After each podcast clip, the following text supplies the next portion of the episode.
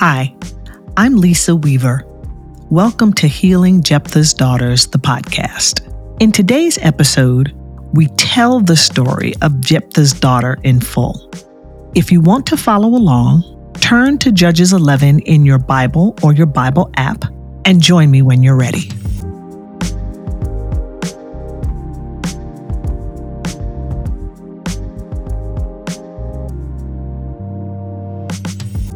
Reverend Dr. Katie Geneva Cannon of blessed memory is the first African American woman to be ordained in the Presbyterian Church USA, and she is a renowned womanist ethicist. And her scholarship has informed and helped women read and interrogate stories, their own stories. And she's provided models and methodologies for liberative practices of womanist theology.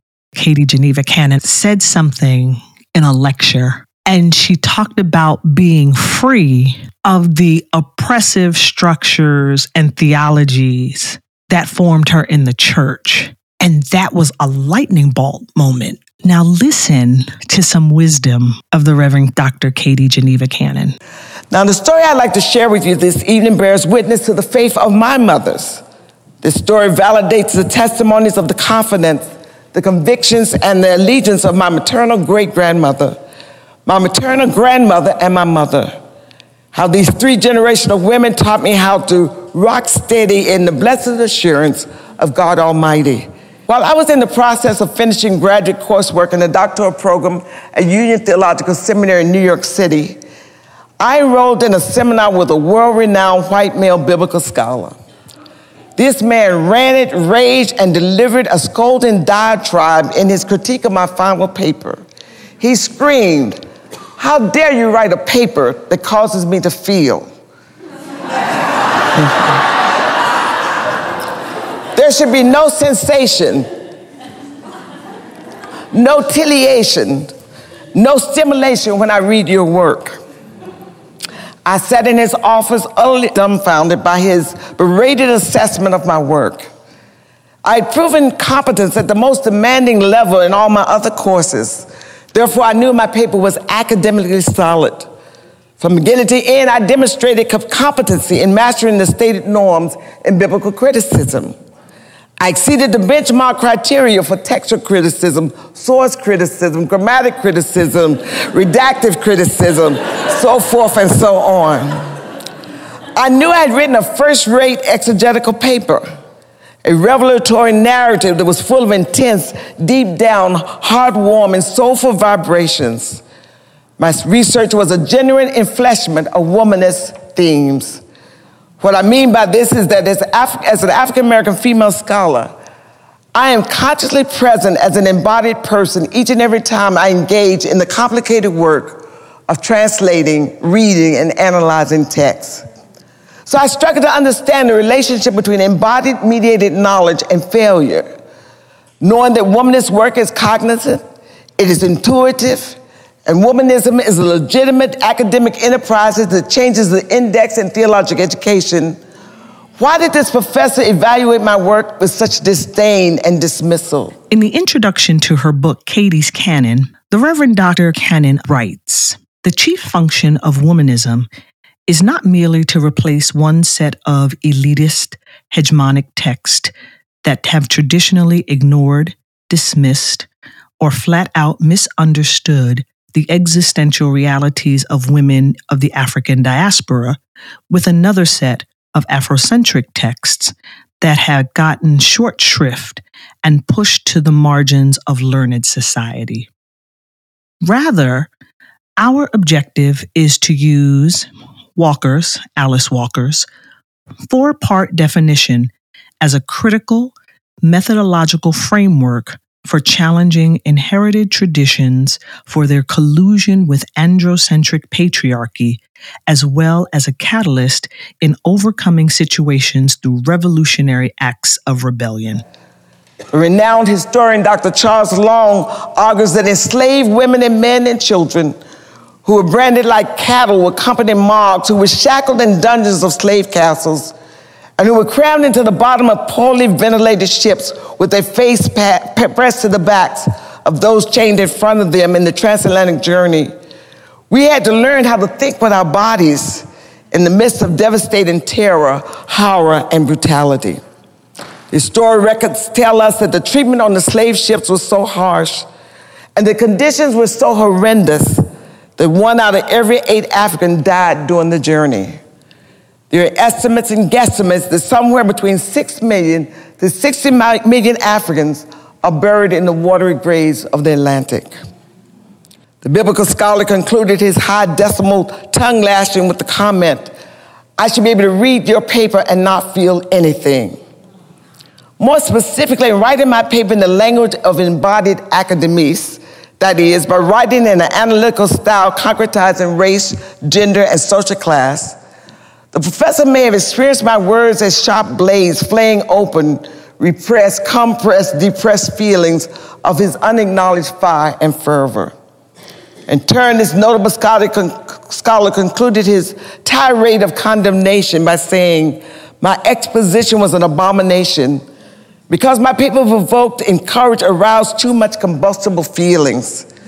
My paper was so bad, he said he couldn't even flunk it. Now, you know that's very bad. In accordance with this Reverend Doctor's professional persona, he said he did not want to waste any more of his time, not even to write the letter F on my paper. And just like Reverend Dr. Katie Geneva Cannon cracked open my own agency to interrogate my story, interrogate my childhood, I hope that our conversations help you to lean into your own agency and interrogate everything that you think might be an impediment to your own wholeness, your own healing. I hope you can lean into the agency to interrogate your own story. And so the way that we will approach the Judges 11 text is informed by this womanist approach, which is why we are beginning our journey with verse 34 with the daughter, because she is the center of our work, not her father and not ours.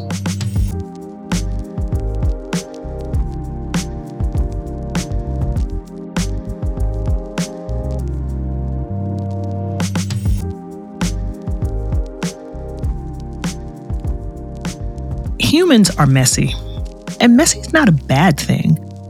People bring their history to relationships, to work. Messy becomes complicated when there is pain, when there is trauma, if relationships are struggling, if marriages are struggling, parent child relationships are struggling, if there is tension on jobs, it complicates one's internal clarity, makes life more messy. Is a pandemic we are living in a politically charged context.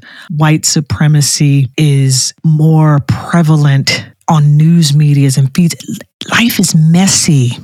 And sometimes when we are trying to be still and be quiet and to focus, all of these voices, all of this information, all of this news, all of this noise makes it so hard to hear, to be still and know that I am God. And so to do healing work in this context can sometimes be really hard because there's so much noise. Nation on edge as the fate of Derek Chauvin is about to be in the hands of the jury after three weeks of a trial that has gripped the country. Nearly one year ago, George Floyd's death renewed difficult conversations in the Breonna Taylor case, which has been sparking protests across the country. A new ballistics report has come to light just as the officer charged in the case faces a judge. Sending out a warning tonight to stay on alert after two violent crimes. Both crimes involving transgender women found shot and killed in hotel rooms across Charlotte. satisfied unless we get justice. Carolyn Heilbrun writes that power consists to a large extent in deciding what stories will be told. So today, it is the day after the verdict. And we are grateful, even as we still grieve the life and legacy of George Floyd. May we always remember his life and legacy, and we can do that because a young Black woman, Darnella Frazier, with intuitive womanist wisdom, pulled out her phone to ensure that the true story was told. Telling stories narrates events, describes what happened. Telling stories also gives us insight into people, their character, their motivations, their flaws. Telling stories gives people a window through which to see into the lives of other people and families and situations. So, stories give us a safe place to begin to engage our stuff. Because it's hard to begin a healing journey saying, well, let me start this journey by pulling up all my pain and my own flaws and looking at it. Well, no.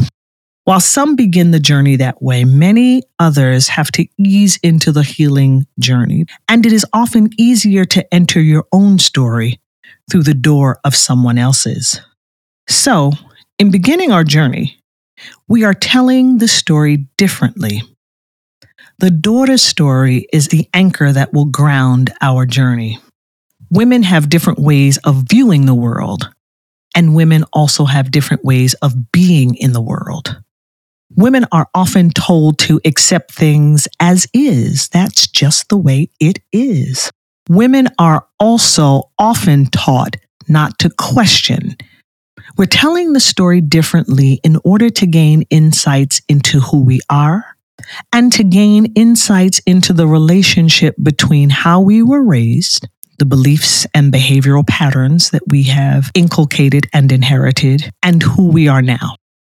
In telling your own story, you begin to use your own voice and not have someone speak for you. Telling your own story means that you no longer keep secrets from yourself first and then others judiciously. Telling your own story means that there is not a version of the story of you that is told that is not consistent with your own experience. And so we will journey through this text slowly.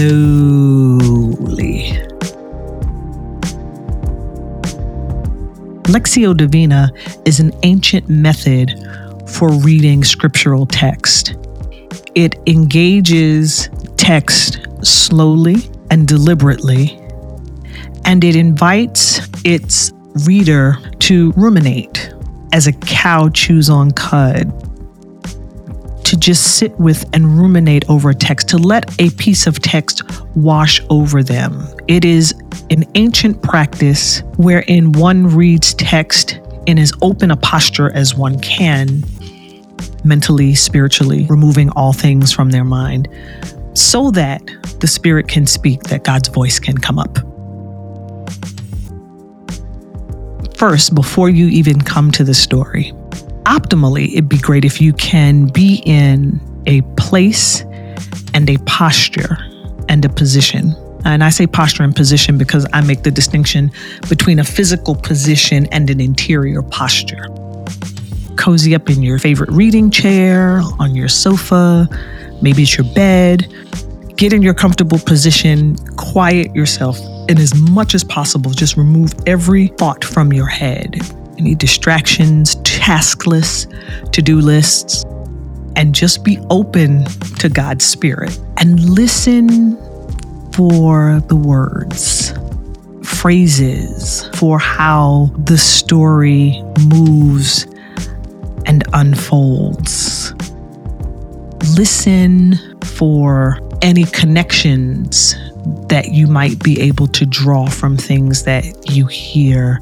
And listen for what comes up for you. What is God saying? Let the text and the Spirit speak.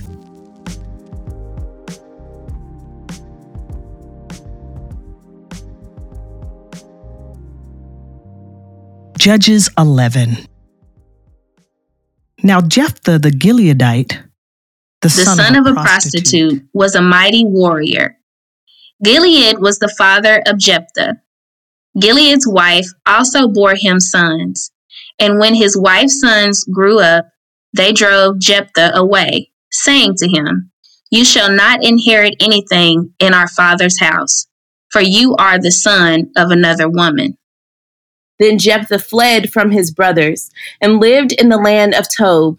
Outlaws collected around Jephthah and went raiding with him. After a time, the Ammonites made war, war against, against Israel. Israel. And when the Ammonites made war against Israel, the elders of Gilead went to bring Jephthah from the land of Tob. They said to Jephthah, Come and be our commander, so that we may fight with the Ammonites.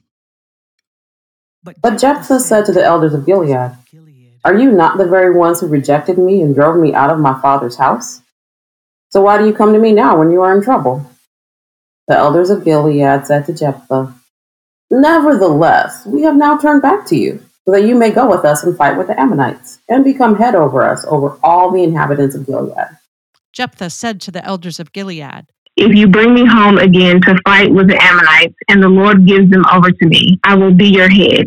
And the elders of Gilead said to Jephthah, The Lord will be witness between us. We will surely do as you say. So Jephthah went with the elders of Gilead, and the people made him head and commander over them.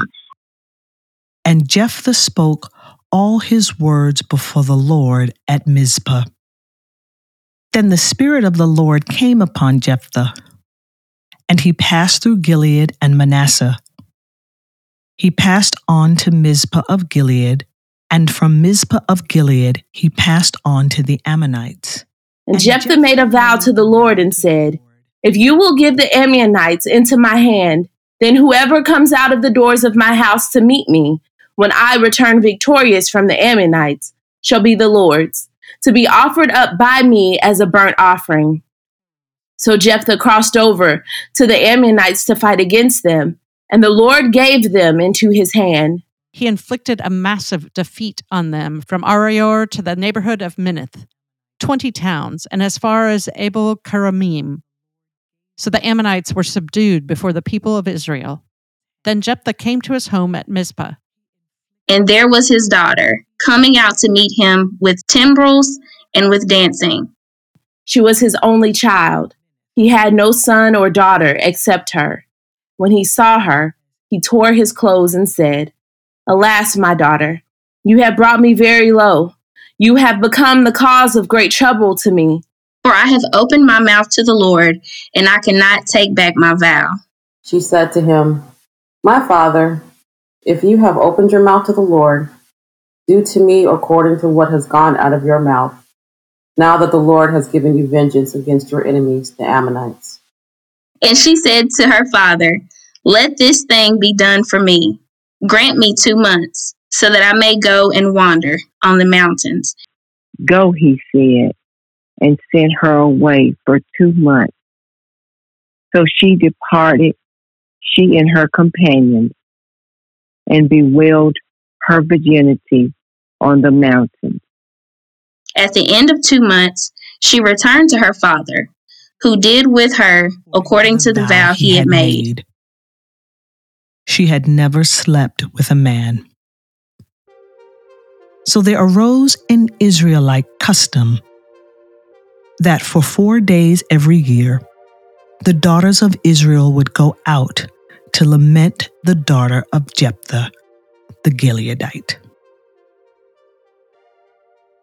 Jephthah's daughter is a fascinating, textured character. People might think her story is so short, we only know her in a few verses. But in the context of the larger story, I think she's fascinating for a few reasons. Number one, she is the only woman in Jephthah's life who has the chutzpah to say anything to him. And the fact that the mother and the stepmother slash father's wife are not given language is significant because it creates in the mind of the reader a particular kind of way that Jephthah is formed and grows up to think about women. The first woman in the text to not only speak to him, but to push back a bit is his daughter. Number two, because she does not argue for her own life, but rather upholds the father's vow. Now, we'll unpack that because there's a whole lot there. But she doesn't ask him to defend her, ask him, can you go back and ask God? She doesn't. She said, I need a minute from where I sit, I feel like you a brand new fool because I have to die because you opened your mouth to the Lord. Give me a minute. It's the least you can do. So she negotiates, just as her father did. He negotiated his position. She negotiates a respite. Give me two months. I'll be back. And number three, she had the womanist wisdom to go find her girlfriends. Y'all, I need some help. Look, I got two months. Let's go hang out. She chose, presumably from the best of the options she thought she had, to spend it in community with her girlfriends. If we use our literary imaginations, it's like sitting in your living room with a bunch of your girlfriends, and y'all have gathered because one of you all is in crisis. And you know, if you've got a room full of eight girlfriends, y'all gonna have eight different perspectives.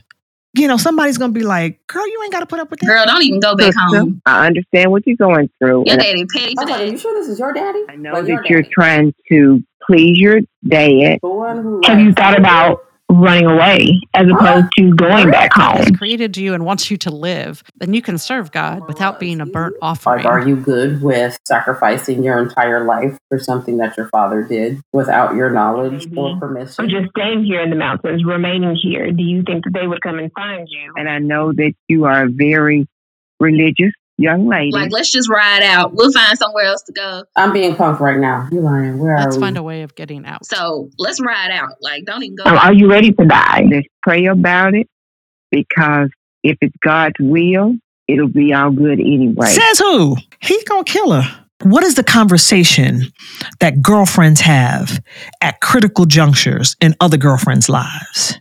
And ultimately, the decision belongs to the girlfriend who's in the crisis. Everybody's not going to co sign on the girlfriend's decision, is the bottom line. And sometimes she's not going to take your advice. Sometimes you're not going to take your girlfriend's advice. And sometimes we will have to watch our girlfriends or ourselves knowingly walk back into situations that we know are not good for us because we can't imagine an alternative that is healthy, makes us whole, and is good for everybody involved. We can't see it. And so we go back thinking we have no options. I mean, to me, it's it's a daughter that just tried to be the best daughter that she could and got caught in a situation that was really beyond her control. Um, and I think the father, you know, didn't consider custom and didn't consider, you know, how things normally go when they come back for battle. So come back from battle. Um, and he he didn't consider his daughter in his promise to the Lord. It's pretty heartbreaking because I think we see a, a lot of times parents kind of sacrifice their kids on the altar of, you know, getting what they want or what they need in a certain time period.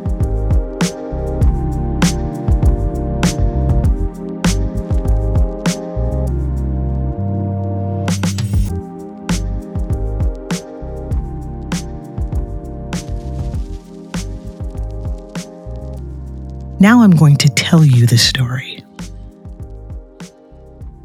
There was a man named Jephthah who was a Gileadite, and his mother was a sex worker. Though he was a mighty warrior of great renown, he was the son of a sex worker. And his father's name was Gilead. Now, we don't know where this sex worker enters Gilead's life because we next learn that Gilead's wife, who is not the sex worker, also bore him sons. And so Jephthah has some half brothers. But when the wife's sons grew up, when his half brothers grew up, they drove Jephthah out of the house. So at some point, Gilead goes to get his son Jephthah from his sex worker mother and brings him into his home with his wife. We don't know how, under what circumstances, how old Jephthah was when Gilead goes to get Jephthah. We don't know if the sex worker surrendered him willingly. Was there a fight? We don't know. But Jephthah comes to live in this blended family with the father and the father's wife and their other children. Jephthah's mother, we don't know if she puts up a fight. She, she has no language. She doesn't even have a name. And he goes into a house with another woman who is unnamed, and neither of these women speak for him. His own father doesn't even speak for him. These half brothers, concerned about their inheritance, concerned about what they are going to get when their parents die, say to him, You're not going to inherit anything from our father's house because you are the son of some other woman. And so they kick him out of the house. Gilead does not defend or speak up for his son.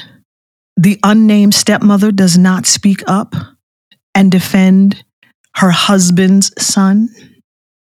So this is messy. And so Jephthah flees, and some less than savory people gather around Jephthah. There is a way in which pain sees pain, hurt identifies hurt. And in some ways, they create another family for Jephthah. And after a while, some stuff happens back at home. And home now needs Jephthah. They, they put out the son of the sex worker. But now that home is in trouble, they want to call back the mighty warrior. But it didn't matter what Jephthah needed. And so they invite him and say, Come be our commander. And Jephthah checks them. He said, Wait a minute, y'all kicked me out the house. Oh, so now you come when you in trouble? And and and and and they're dismissive. They said, Well, that never mind that. We, we're here now. So come back and fight for us. Come back and do something for us. we actually need you now. Don't don't worry. Don't we're not going to talk about what we did to you. We need you now to fight for us. And so Jephthah now is negotiating. If you bring me home, and I win, I'm going to be your head. And so Jephthah goes and he tries to make peace with the king of the Ammonites, and that is unsuccessful. And so Jephthah has to go to war. The Spirit of the Lord came upon Jephthah, and as we read biblical text, we know as readers that is a sign for us that the person upon whom the Spirit of the Lord comes will be successful in whatever their endeavor is. But the text says that to us, and it doesn't say it to Jephthah, but we know that he's going to have success. But Jephthah makes a vow and says, If you let me win, and if I win, I become the head, and they can't put me out anymore. If you let me win, then whoever comes out of the door of my house to meet me when I return victorious, I will offer that one as a burnt offering. He makes a vow, knowing that if you make a vow to the Lord according to Israelite law, one is obligated to keep it. He should know that it is a violation of Israelite law to kill children. And yet he makes this reckless vow, whoever it is, I- am going to offer him up as a burnt offering. And he comes home, and his only child is the one who is to come out of his door first to meet him. Alas, my daughter, you brought me low. You've become the cause of my great trouble. I've opened my mouth to the Lord and I can't take it back. There's also a song um uh, and it says, I open my mouth to the Lord and I won't turn back. Huh? Sing it for you. Um, so the part that I know goes, I open my mouth to the Lord and I won't turn back. That's how that part goes. and I was like, I wonder what scripture that's rooted in because it's like, if it's this one, there's some there's some problems with that song. Yeah. So so that's So it's like, what you know, what what do you do with that song? Because while making a vow to God and not turning back from the vows that we make to God, in some aspects, I could, I guess, could be seen as beneficial, but in the context of this story, you know, the vow is problematic. So then what do we do with things that we vow to God that are not that are just problems? um becomes the question. He now indicts the daughter for doing what she was supposed to do, for doing what is the custom for doing what is expected, for being the dutiful, good, obedient child who does what the custom requires? She celebrates her warrior father, and he says to her, You brought me low. You've become the cause of trouble for me. For I've opened my mouth to the Lord, and I cannot take back my vow. Seriously?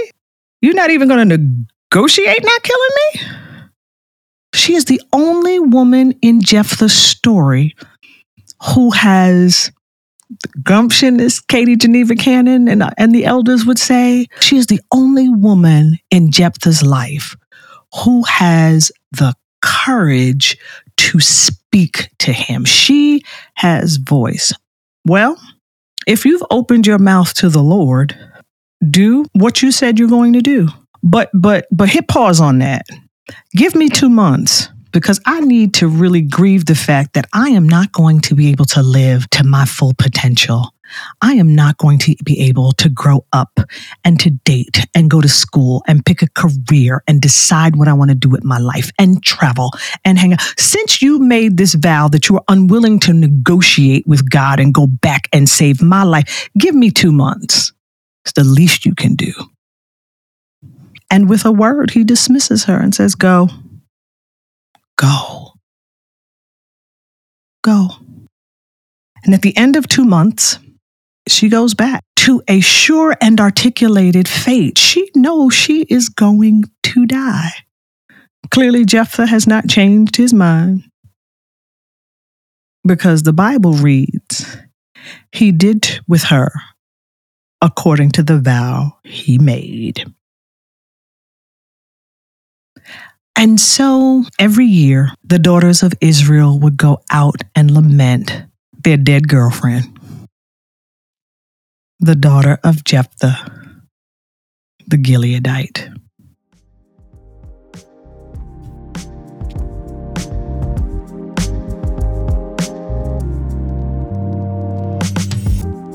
That's a tough story. But let that story marinate. Let the questions emerge. What does it mean to grow up in an environment in which you are not safe emotionally, psychologically, physically? What does it mean to watch your good girlfriend participate in her own pain and you can't stop her? There's so many questions this text will raise for us. And we will unpack them all slowly, carefully, we will laugh when we can because God knows this is a heavy text, but we're going to take our time. Next week, we will be joined by Professor Yolanda Norton, who is a professor of Hebrew Bible and also the founder and curator of the Beyonce Mass. And she will bring her expertise as a Hebrew Bible scholar to help us look at the text from a womanist perspective. And we will also be joined by the Reverend Dr. Zoleka Adams, who serves as assistant pastor of Mount Carmel Baptist Church in the Bronx and who is also a trained clinician. In the meantime, take good care of yourself. Start doing your own inventories of your stories and your wounded places. Until next time, my prayer for you today and always is freedom, healing, and wholeness.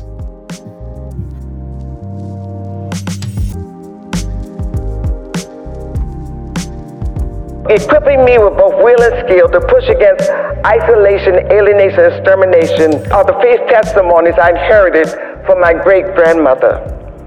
My great grandmother, Mary Nance Lytle, was born in 1832. and died on July 8, 1930, in Mecklenburg County in North Carolina.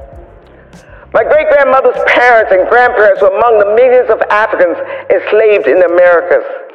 By all accounts, my enslaved kinfolk were classified as non persons. My great grandmother Mary Nance Lytle and all the family members who preceded her. They knew their worldview and their understanding of God had to be different from the Europeans from maritime Christian countries who were running slave ships. My great grandmother knew that the enslaved and the enslaver cannot serve the same God. Healing Jephthah's Daughters is part of the Theolab Media Podcast Network. Theolab is a collective of humans committed to a more candid dialogue about spirituality, culture, and the world. Visit theolabmedia.com com to learn more. Today's episode was produced, engineered, and edited by Brandon Maxwell with technical assistance from Katie Ricks.